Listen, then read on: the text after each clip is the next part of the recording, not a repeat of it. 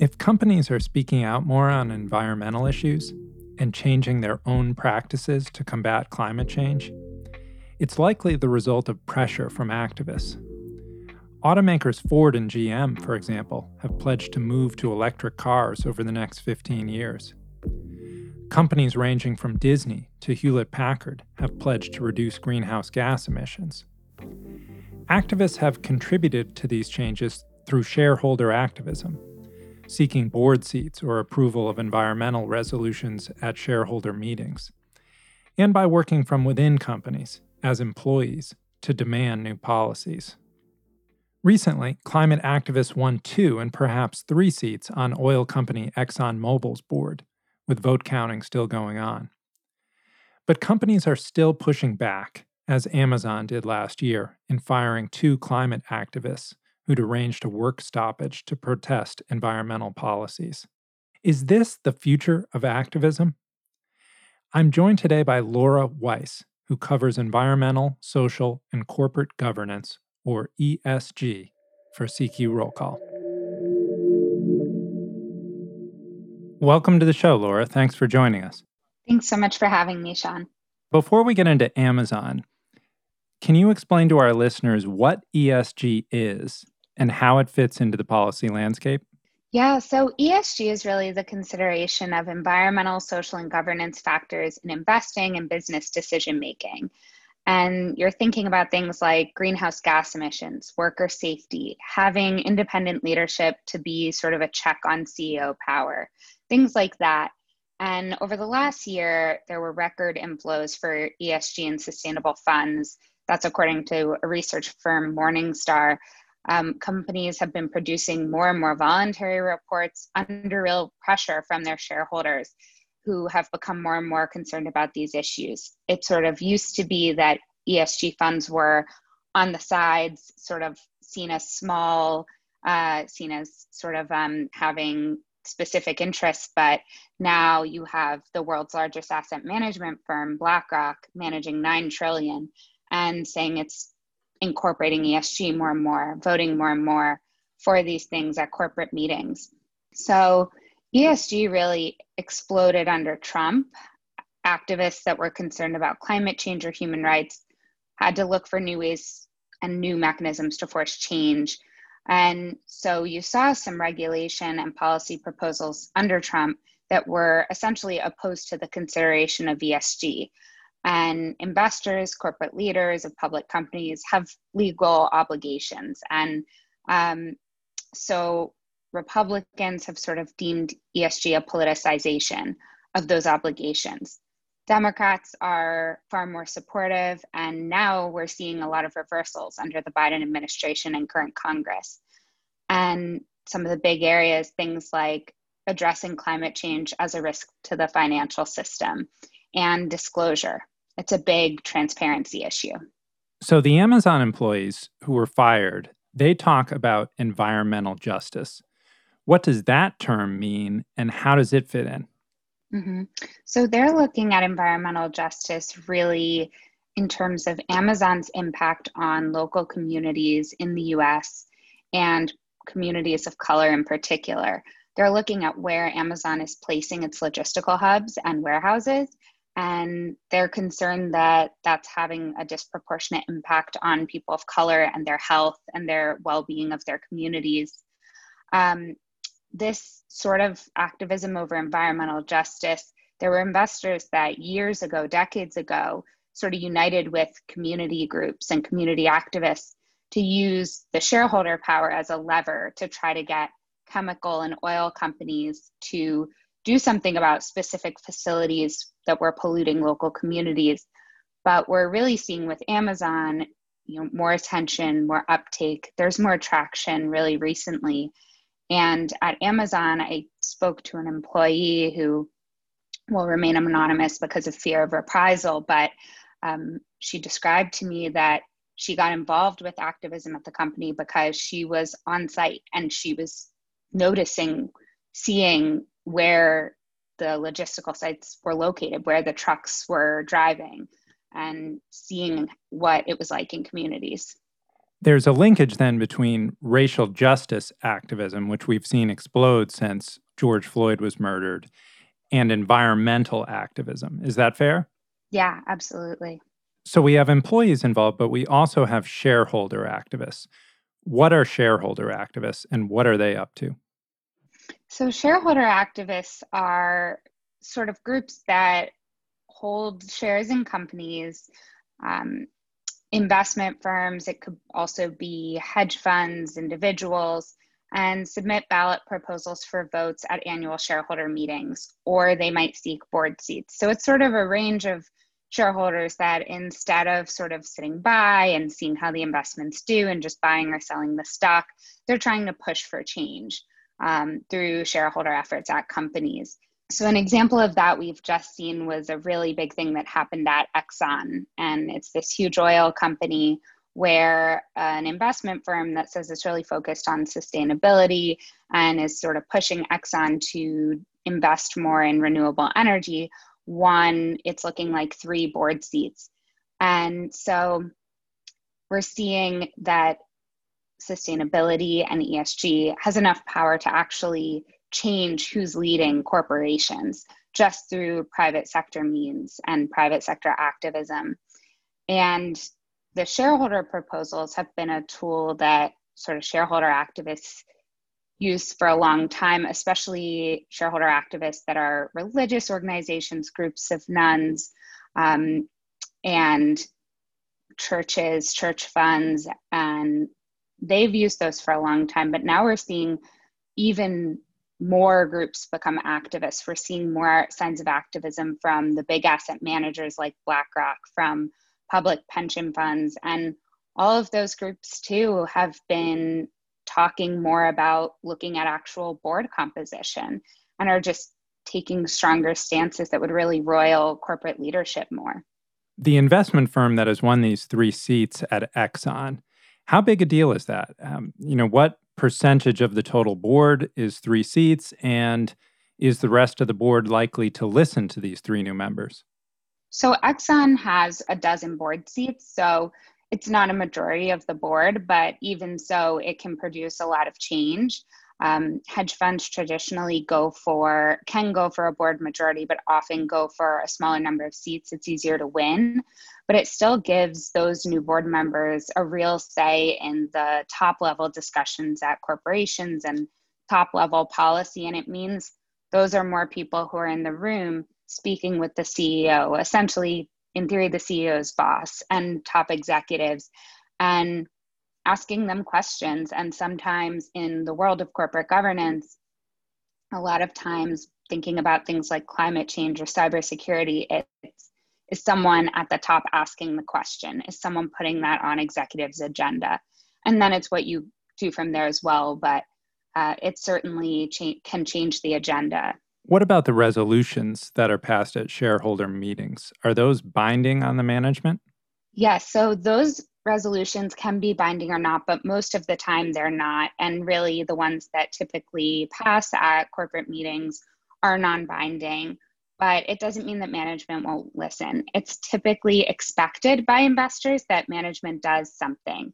And often you know, it's a pretty gentle request. It's we want disclosure, we want reporting, we want you to consider something. It's not super prescriptive, but at the same time, corporate leaders usually respond in some form. It puts extreme pressure on them to do something or face more shareholder revolts, face it becoming a problem in their, you know, how their stock price is looking or something like that. So it's really um, does have a power, but it is an open question how much power it really has. And I think that's where you get into questions around greenwashing or how much companies are actually doing on ESG issues versus doing it for show. What's your assessment, Laura? Is this activism paying off in the real world? Yeah, so I think there are, in some cases, examples of it paying off in others where it's very unclear i think it's it's quite complicated at this point especially with the level of information companies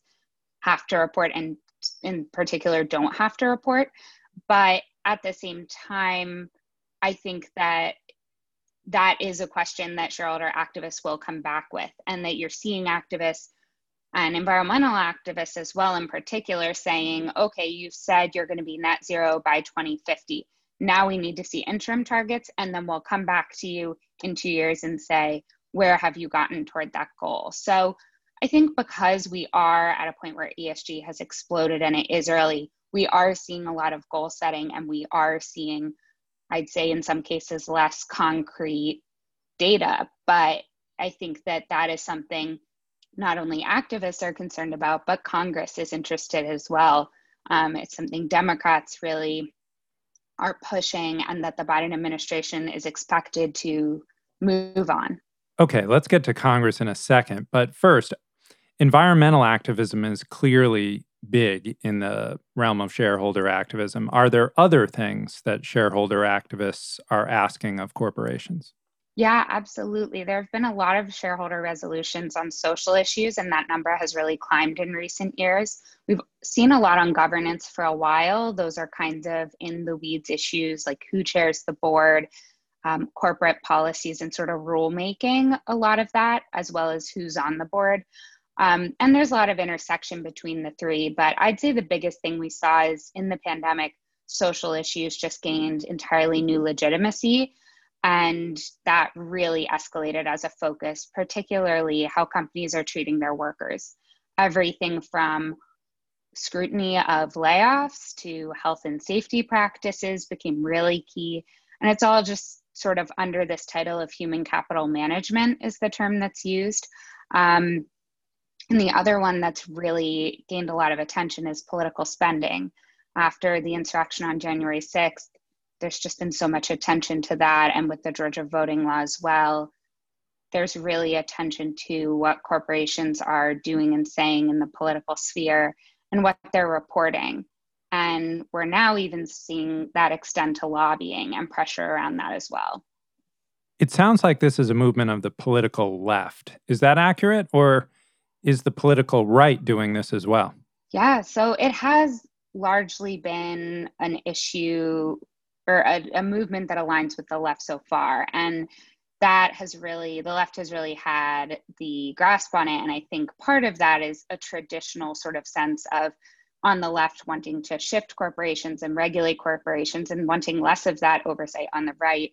But at the same time, we're seeing uh, interest in that on the right. There's a conservative think tank that has put forward shareholder proposals. They really haven't gotten the support to be resubmitted, but that have a more conservative stance that ask about things like funding to Planned Parenthood or ask about diversity of political perspectives on corporate boards. And it's just something that the big asset managers, the big investment firms to this point haven't seemed to see as the lucrative way, but they are getting more interested in it. And there have been some funds as well that are starting to look at a more conservative version of this. In the case of the Amazon employees who were fired, it seems like that's an example of a company trying to draw a line on where it will not go with this. Are other companies trying to draw lines like that, or is Amazon's action giving them um, confidence to do so? Yeah, I think that Amazon's case really shows the tension in tech in particular tech has really been a site of employee activism recently, and there's this tension because the tech industry has kind of marketed itself as doing good. And then when that's peeled away and there are concerns, you have this employee base that had employees tell me, you know, you don't want to work for a company that's not doing the right thing. Not everyone feels that way, but that's sort of more common among the tech worker base and millennials. And so I think that is really something that's exploding in tech right now. And I think what you're seeing at Amazon, Google has also really cracked down as well. And yeah, with these big firms, I think it does set a level of precedent. But I also think that with the specific employee activism, corporations have always responded to employee activism in specific ways. That's a bigger trend. And it is sort of intersecting with shareholder activism, but shareholders are going to keep asking those questions and companies can't fire them. So there's still that pressure there. We've seen tech employees uh, raise complaints with their employers about privacy, about surveillance, facial recognition, about working with ICE, the immigration enforcement agency, or working in China. Have those efforts borne any fruit? Have they gotten the companies to do what they want? I think in tech we have seen some changes. I know at Amazon, you know, the employees say that Amazon's climate pledge is because of their efforts. That's, you know, according to those employees who pushed for it. And but, you know, they're still looking for a lot more. And I think that especially in tech we've seen tech companies rolling things out, but it's not necessarily to the point that activists or some in some cases their employees are looking for. What about Congress? Is there a role for it here? Yeah, so Congress is definitely looking at ESG, and that has really shifted with Democrats in control. I really remember seeing, especially after the 2018 midterms, a lot of freshman Democrats with some ESG disclosure bills it's kind of an issue that has been described to me as somewhat the perfect Biden issue and kind of perfect moderate issue in a way because it's seeking disclosure but not telling companies exactly what to do. But at the same time, it's also been ESG issues have been part of progressive um, policy proposals. So it's sort of popular among Democrats, I would say. And so we're seeing a lot right now in terms of forcing companies to disclose their greenhouse gas emissions, forcing them to report on who they're hiring and where and employee numbers because companies really don't have to provide a lot of disclosure on their employee base. Um, disclosure on diversity, there's not a lot of information on that as well. Companies have to report diversity demographics to the federal government, but it's not public, and there's a lot of pressure for that to change. And even on their boards, because board members are disclosed publicly, but the racial, ethnic, gender makeup of those boards isn't um, across the country. So it's definitely getting more uptake in Congress. And with a lot of those proposals, it's possible the Biden administration could also just move on them without direction from Congress. And now we turn to a conversation between our reporter, Laura Weiss, and Maren Costa, a former Amazon employee who says she was fired by the tech giant for her activism on environmental justice within the company. Let's hear what she has to say. If I could ask you a bit about the shareholder proposals in particular, to start with, can you tell me a bit about why you chose to use shareholder proposals and how that idea developed? So, um, that was really that, that, again that idea had formed before i got before mm-hmm. I, I found you know the group before or after that had idea had already formed um, i think it was just a lot of brainstorming you know uh, people coming together and just saying what can we do and, and getting um, inspiration from other um, you know successful movements like uh, you know whether it be labor movements or climate movements and um, just kind of landing on that as a really powerful mechanism. Um, you know, shareholder resolutions have been used to sort of ask for better working conditions for workers, but it was sort of a unique idea for workers to say, we're going to ask, we're going to use our power as workers to ask for global change for the world, you know, to make the world a better place, which was is really really powerful and, and, and brilliant and and you know works. Yeah. And it so it sounds like it was another tool for activism. And my understanding is a lot of you already own shares from part of your pay packages. Yeah. So the tech industry technic uh, you know traditionally pays workers in huge chunks chunks of stock. And so we were both employees and shareholders and we used that like double power to um, you know to apply to apply pressure in terms of the shareholder proposal as well i wanted to ask you a little bit about um, the response and what it was like, especially raising environmental justice in that forum. What did you think of the reception? And did it change at all as time went on? I think at first we could really sense that environmental justice um, and environmental racism was a harder topic to talk to tech workers about. You know, when we started talking about climate change, it was like, oh yeah, I get it. I'm I'm I'm on board with climate change. But when we kind of it was just harder. Environmental racism just wasn't a term that even most people knew, you know. And so the reaction was always a little bit more like, huh? Like now you kind of lost me, you know? and so mm-hmm. we had to work harder to to craft that message, I guess. And um and I think it's you can start to I mean maybe it's just from where I'm sitting, I feel like I can start to see that changing and that people are that that that issue is starting to get traction and, and the press is starting to talk about it you know which will again make it more real. Like oh what is what is this thing you call environmental racism you know what do you think helped that conversation move to that level where you're starting to see broader understanding um, I think in a way BLM was huge, and so that was just a cultural factor happening at the same time. Um, and uh, people like Rhiana Gunn Wright and the Green New Deal and um, you know things that were just happening culturally at the same time.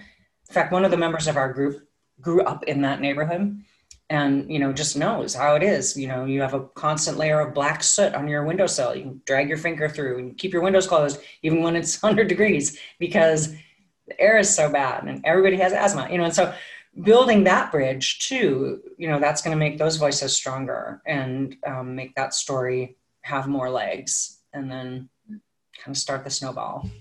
Mm-hmm. And with what you're talking about here, really raising it as a corporate accountability issue as well.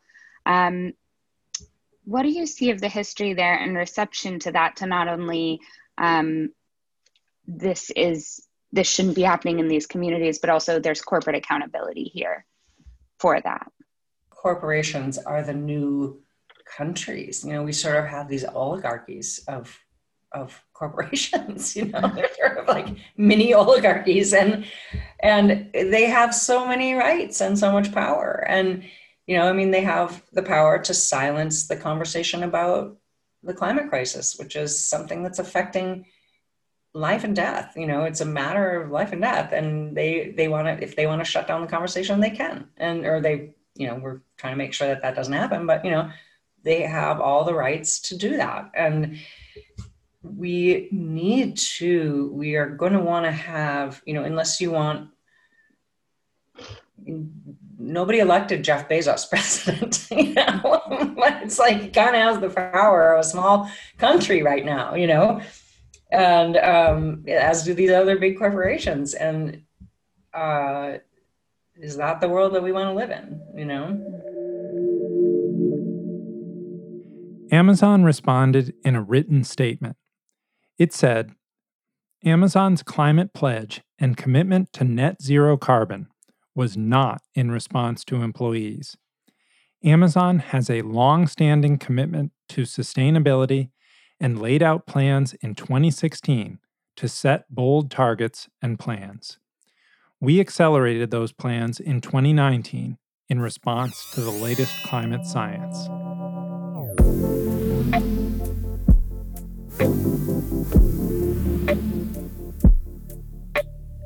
That's all for this episode of CQ Future. I'm Shawn Zeller. The producers of this show were Joanne Levine and Evan Campbell. You can find all of our podcasts at rollcall.com. Thanks for listening.